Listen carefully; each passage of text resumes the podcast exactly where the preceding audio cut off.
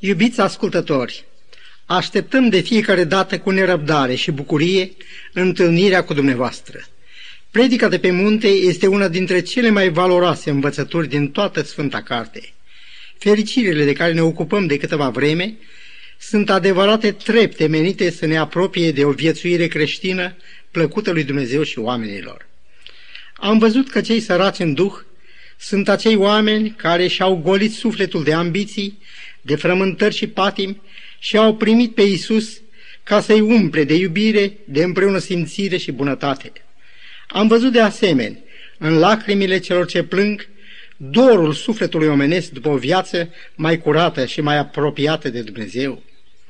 În Psalmul 126 cu versetul 5 scrie Cei ce seamănă cu lacrimi vor secera cu cântări de veselie. Ce minunată ilustrare a acestui adevăr este viața lui Ilie. În 1 Împărați 19 cu 4 îl găsim pe Ilie în pustie, șezând sub un enupăr și dorind să moară. Dar Dumnezeu, care veghează cu atâta gingașă dragoste asupra copiilor săi, se apropie de el și îl întreabă, Ce faci tu aici, Ilie?" Și prorocul își varsă durerea dezvădești dinaintea lui Dumnezeu. Versetul 10 spune, Am fost plin de râvnă pentru Domnul, căci copiii lui Israel au părăsit legământul tău, au sfărâmat altarele tale și au ucis cu sabia pe prorocii tăi. Am rămas numai eu singur și caută să-mi ia viața. Ilie era așa de descurajat că voia să moară, dar Dumnezeu avea un alt plan. În a doua împărați, capitolul 2, versetul 11, scrie că un car de foc a răpit pe Ilie la cer. Ce surpriză, ce bucurie! Ilie este într-adevăr un simbol a celor ce gem și suspină în dorința lor aprinsă de a vedea mai multă bunătate și mai multă dreptate pe pământ. Și aceștia, ca și antemergătorul lor la cer, Ilie, vor fi răpiți la cer atunci când întunericul și descurajarea va fi la culme, sau cum zice Scriptura, la miezul nopții. De fapt, la miezul nopții Dumnezeu a intervenit pentru liberarea lui Israel din Egipt. Și tot la miezul nopții se va auzi strigătul, iată mirele, ieșiți în întâmpinare. Astăzi, cu ajutorul Domnului, vrem să vorbim despre cea de-a treia fericire. Ferice de cei blânzi, că cei vor moșteni pământul. Matei, capitolul 5, versetul 5. Din însă și enunțarea acestei fericiri, înțelegem că și aceasta are de scop să ne pregătească pentru a locui cu Dumnezeu. Vedem noi însă că bucuria moștenirii pământului nou este condiționată de blândețe, să încercăm să aflăm cât mai multe despre ea. Mântuitorul ne spune, învățați de la mine, căci eu sunt blând și smerit cu inima. Matei 11 cu 29. Așadar, acela care a spus ferice de cei blânzi, ne oferă însăși viața sa ca model de blândețe și smerenie. El este oglindirea slavei lui Dumnezeu și întipărirea ființei lui și ține toate lucrurile cu cuvântul puterii lui. Evrei 1 cu 3. Dar el măcar că avea chipul lui Dumnezeu, spune Pavel în Filipeni 2 cu 6, totuși n-a crezut ca un lucru de apucat să fie deopotrivă cu Dumnezeu, ci s-a dezbrăcat pe sine însuși, a luat un chip de rob făcându-se asemenea oamenilor. Domnul Hristos care avea asemănarea cu Dumnezeu, s-a dezbrăcat pe sine și a luat asemănarea cu oamenii. Și așa cum declară el, pentru că nici fiul omului n-a venit să-i se slujească, ci el să slujească și să-și dea viața ca răscumpărare pentru mulți. Matei 20 cu 28. Deși întruparea lui a slujit multe scopuri și în primul rând mântuirii noastre, totuși, prin luarea unui chip de rob, el ne arată că, indiferent în ce poziție ne-am găsit, noi trebuie să slujim asemenea lui omenirea. El n-a căutat să-și placă sieși, ci lui Dumnezeu, arătându-ne că un duh blând și liniștit este de mare preț înaintea Domnului. Dar ce este blândețea? Ce învață Biblia despre blândețe? În originalul grecesc, limba în care este scrisă și această Evanghelie după Matei, Cuvântul tradus de noi prin blândețe este praus, dar praus face aluzie și la îmblânzirea animalelor. Așadar, omul blând este o ființă a cărui firea a îmblânzit-o Dumnezeu. Gândiți-vă la Iacob și Ioan, care au fost numiți de Domnul fiii tunetului. În Luca 9 scrie că Domnul a trimis înaintea lui niște soli care să-i pregătească un loc de găzduire. Ei au intrat într-un sat al samaritenilor, dar aceia nu l-au primit. Foarte indignați de acest refuz, Iacob și Ioan au venit la Domnul cu propunerea, vrei să poruncim să se pogoare foc din cer și să-i mistuie? Vedeți, aceasta este firea cu care venim la Dumnezeu. Ei au socotit că răzbunarea e ceva îndreptățit. Mișelia acelora ce nu voiseră să găzduiască pe Domnul trebuia pedepsită. Dar raportul biblic ne spune că Isus s-a întors spre ei, i-a certat și le-a zis, Nu știți de ce duh sunteți însuflețiți? Căci Fiul omului a venit nu ca să piardă sufletele oamenilor, ci ca să le mântuiască. Am auzit că într-o zi un om s-a ridicat în mijlocul unei mulțimi și a scos ceasul și a zis, uitați-vă, dau lui Dumnezeu două minute, dacă există să mă trăznească. Mulțimea a ascultat petrificată. Cele două minute au trecut și nimic nu s-a întâmplat. Vedeți, a zis el, Dumnezeu nu există.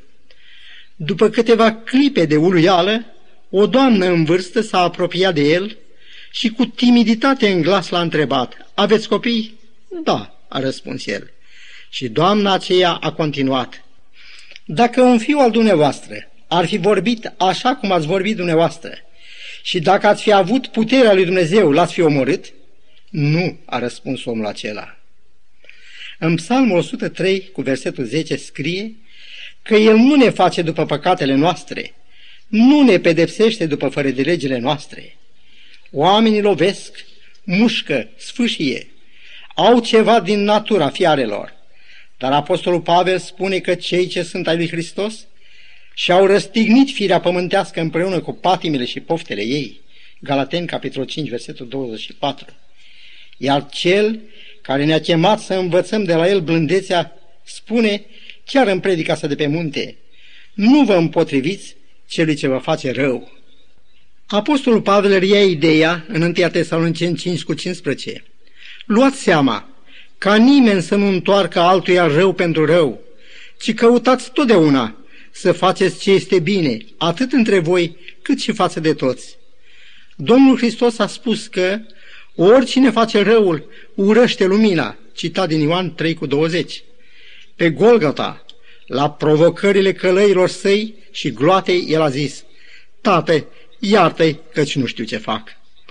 Apostolul Pavel spune că dacă fruntașii veacului acela ar fi cunoscut înțelepciunea lui Dumnezeu, n-ar fi răstignit pe Domnul Slavei, citat din 1 Corinteni 2 cu 8. Și dacă creștinii, acei scumpi și prea iubiți urmași ai Domnului, s-ar fi apropiat de învățătorul lor cu dorința arzătoare de a învăța de la el acea blândețe, atunci învățătura, oricui te lovește peste obrazul drept, întoarce și pe celălalt, ar fi fost o realitate. Atunci n-ar mai fi existat nici sfadă între prieteni, nici certuri în familie, nici discuții în biserică și nici rivalități confesionale care împiedică pe creștini să se unească chiar în lucrurile în care au ajuns de aceeași părere. În Filipeni 4 cu 5 scrie, blândețea voastră să fie cunoscută de toți oamenii. Mulți socotesc blândețea o slăbiciune, dar să privim ce spune profetul Isaia în capitolul 50, versetul 6 despre Domnul. Mi-am dat spatele înaintea celor ce mă loveau și obrajii înaintea celor ce îmi smulgeau barba. Nu mi-am ascuns fața de ocări și scuipări. El avea toată puterea în cer și pe pământ. Totuși în lumea noastră a apărut ca un serv. El nu și-a arătat puterea pe care o avea, ci dragostea de care era însuflețit pentru noi. El n-a apărut ca stăpân, așa cum era, ci ca serv. Și în loc să vină ca judecător, a venit ca miel de jertfă. Slava lui orbitoare a ascuns-o într-un chip blând și smerit. Cât efort și câtă tăgăduire de sine se cere ca să-ți arăți mai degrabă dragostea decât puterea și să slujești în loc de a fi slujit. Ferice de cei blânzi, că cei vor moșteni pământul. Și tot Mântuitorul a spus, oricine se va înălța va fi smerit și oricine se va smeri va fi înălțat. Matei 23 cu versetul 12. Puneți alături împărățiile lumii și împărăția lui Dumnezeu.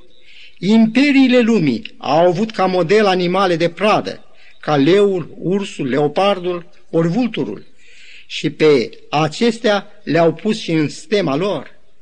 Ele au stăpânit prin forță și cruzime. Babilonia arunca în cuptorul de foc pe cei ce se opuneau dictaturii ei.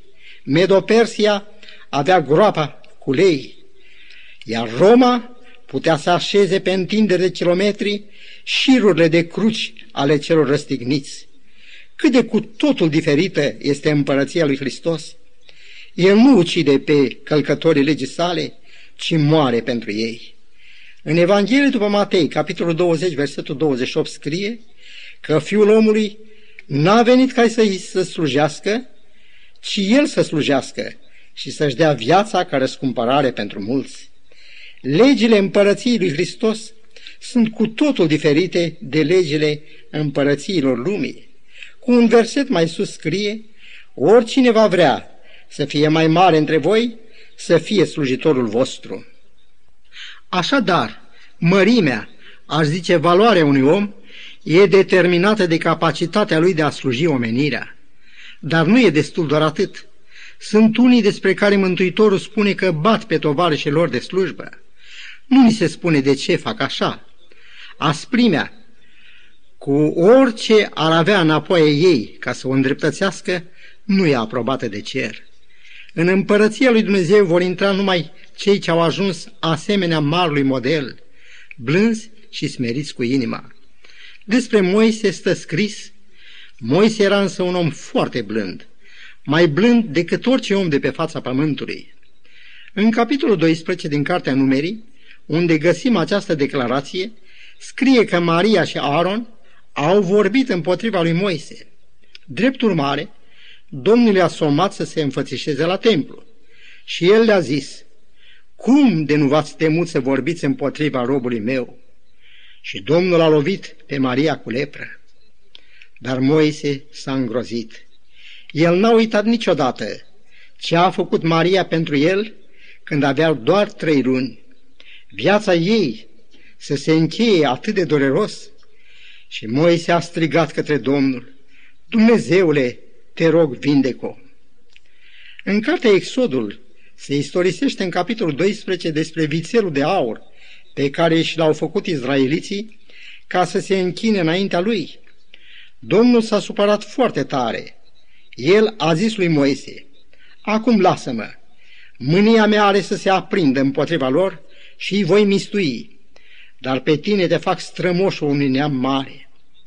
Deși poporul se revoltase de atâtea ori împotriva lui, deși Moise s-a temut că într-o zi îl vor ucide cu pietre, el rostește următoarea rugăciune în favoarea lor. Ah, poporul acesta a făcut un păcat foarte mare și au făcut un Dumnezeu de aur. Iartă-le acum păcatul. Dacă nu, atunci șterge-mă din cartea ta pe care ai scris-o. Exodul 32, versetele 31 și 32. Cât de lipsit de egoism era Moise.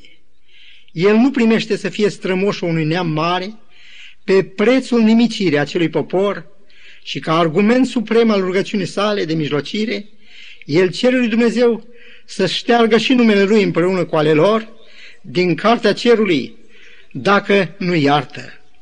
La drept vorbind, nici nu știu ce să admirăm mai întâi la Moise.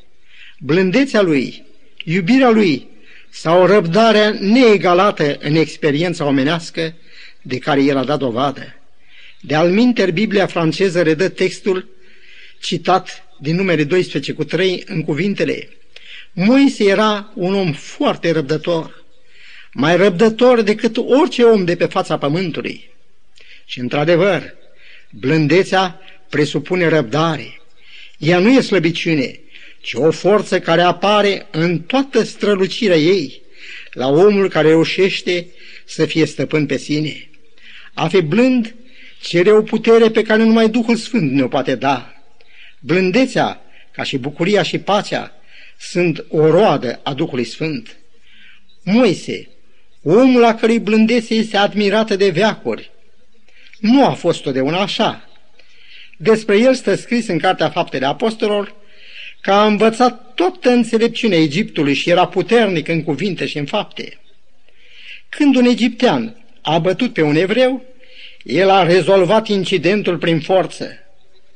Dar același om, 40 de ani mai târziu, nu mai rezolvă problemele prin forță, ci prin dragoste, blândețe, răbdare. În cuvântul lui Dumnezeu găsim lecții foarte valoroase cu privire la oameni care, asemenea lui Pavel, și-au ținut trupul în stăpânire. De fapt, puterile noastre sunt asemenea unor ape năvalnice care, lăsate libere, pustiesc totul atunci când sunt umflate de mânie. Dar când oamenii au creat baraje care să le înfrunte furia, atunci aceeași putere care mai înainte prăpădea totul, a devenit o binecuvântare prin curentul electric produs. În cartea Genesa ni se vorbește despre Iosif și frații lui. La vârsta de 17 ani, frații lui l-au vândut ca rob. Cine poate evalua șocul psihic îndurat cu acea ocazie și chinurile închisorii în care a fost aruncat, nevinovat mai apoi? Timpul nu ne îngăduie să istorisim izbăvirea lui minunată din închisoare și așezarea lui în funcția de cârmuitor al Egiptului. Datorită foametei care bântuia cumplit în Canaan, frații lui pleacă în Egipt ca să cumpere merinde și acolo ajung în fața lui Iosif.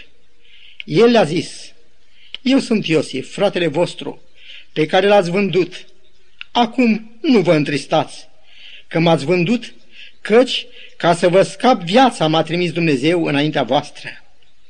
În ciuda multor lacrimi vărsate și a atâtor chinuri îndurate, pornirile omenești sunt ținute în stăpânire și sub călăuzirea lui Dumnezeu, El nu aduce prăpăd de vieți și pustiire, ci aprinde în suflete lumina împăcării și fericirii. Iosif nu se lasă birui de rău, ci biruiește răul prin bine. Datorită tratamentului său blând și iertător, acei frați ai lui nu pierd într-un act de răzbunare. Sfântul Pavel spune, prea iubiților, nu vă răzbunați singuri, ci lăsați să se răzbune mânia lui Dumnezeu, căci este scris, răzbunarea este a mea, eu voi răsplăti, zice Domnul, Roman 12 cu versetul 19. Iosif și frații lui reprezintă unul dintre cele mai luminoase exemple din cazurile în care blândețea biruiește. Biruiește pornirile inferioare ale naturii omenești, decăzute. Iosif n-a luat răzbunarea din mâna lui Dumnezeu. El a lucrat împreună cu Dumnezeu la ridicarea spirituală a fraților lui. Pe acești oameni răi și răzbunători de altă dată îi găsim atât de schimbați, de copleșiți chiar de remușcare, față de cruzimea cu care se purtaseră cu Iosif, pe care îl credeau pierdut. Ascultați mărturisirea lor. Citesc în Geneza, capitolul 42, începând de la versetul 21. Ei au zis atunci unul către altul, Da, am fost vinovați față de fratele nostru, căci am văzut neliniștea sufletului lui când ne ruga și nu l-am ascultat. Ruben le-a zis, Nu vă spuneam eu să nu faceți o astfel de nelegiuire față de băiat? Dar n-ați ascultat. Acum iată că ni se cere socoteală pentru sângele lui. Căința aceasta a adus temere de Dumnezeu și schimbare în viața lor. Căința însemnează începutul unei vieți noi. Iosif a fost o unealtă bună în mâna lui Dumnezeu. Inima lui era plină de bunătate cu ocazia primei lor veniri după grâu, atunci când frații lui nu-l cunoșteau, el poruncește ca fiecăruia să-i se pună argintul înapoi în sac. Ba, dă și dispoziții să li se dea merinde pentru drum. Ne întrebăm cum de n-au văzut în toate acestea o bunăvoință care, deși puțin ascunsă, era totuși atât de învăderată. Păcatul are ca urmare teama. Adam și Eva, după ce au păcătuit, s-au ascuns de teamă. Ei nu-și dădeau seama cât de mult îi iubea Dumnezeu, chiar și după ce au păcătuit. Ei nu știau că El avea să dea pe Fiul Său pentru răscumpărarea lor. Iosif se poartă cu atâta iubire față de ei, dar ei n-au ochi să vadă. Păcatul orbește, păcatul întunecă rațiunea. Profetul Osea, în capitolul 11, versetul 4, spune că Domnul trage cu legătură omenești, cu funii de dragoste pe păcătoși la sine. Și ce legătură omenească minunată a fost acest Iosif pe care Domnul l-a folosit pentru redresarea spirituală a fraților lui. Exemplul lui este o lecție care de milenii stă scrisă în Cartea Sfântă. Din nenorocire vedem și astăzi răul dominând relațiile dintre oameni, ba chiar dintre frați. Să nu uităm că Iosif a fost o victimă a răutății fraților lui, dar datorită blândeții și dragostii lui, criza intervenită în relațiile lor a fost rezolvată, fericita comuniune frățească a fost restabilită.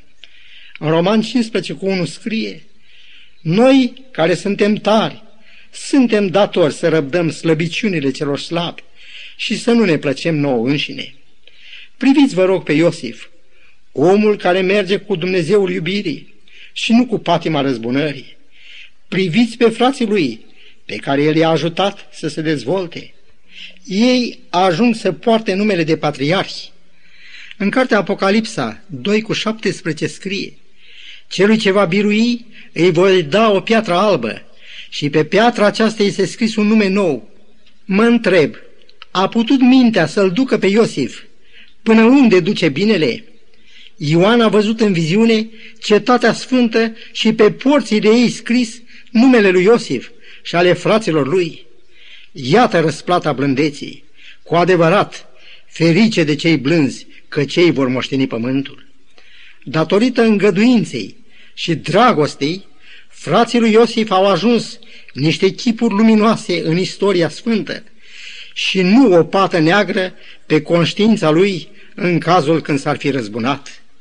Iubiți prieteni, cuvântul spune că suntem în ceasul cel de pe urmă. Mântuirea este mai aproape de noi acum decât atunci când am crezut. Se apropie ziua, să ne dezbrăcăm de faptele întunericului și să ne îmbrăcăm cu armele luminii. Lumina aduce bucurie, orientare. Vorbirea de rău, ura, răzbunarea sunt fapte care aduc întuneric, suferință și lacrimi asupra sufletelor oamenilor. Noi știm că firea omenească este rea, dar să rugăm pe Domnul așa cum a făcut și psalmistul. Zidește în mine o inimă curată, Dumnezeule, pune în mine un duh nou și statornic. Doamne, avem nevoie de o inimă curățită de patim, dă-ne o inimă care să poată ierta și iubi. Tu ai lăsat scris că cei cu inima curată vor vedea pe Dumnezeu. În numele Domnului Hristos te rugăm, dă-ne bucuria aceasta acum. Amin.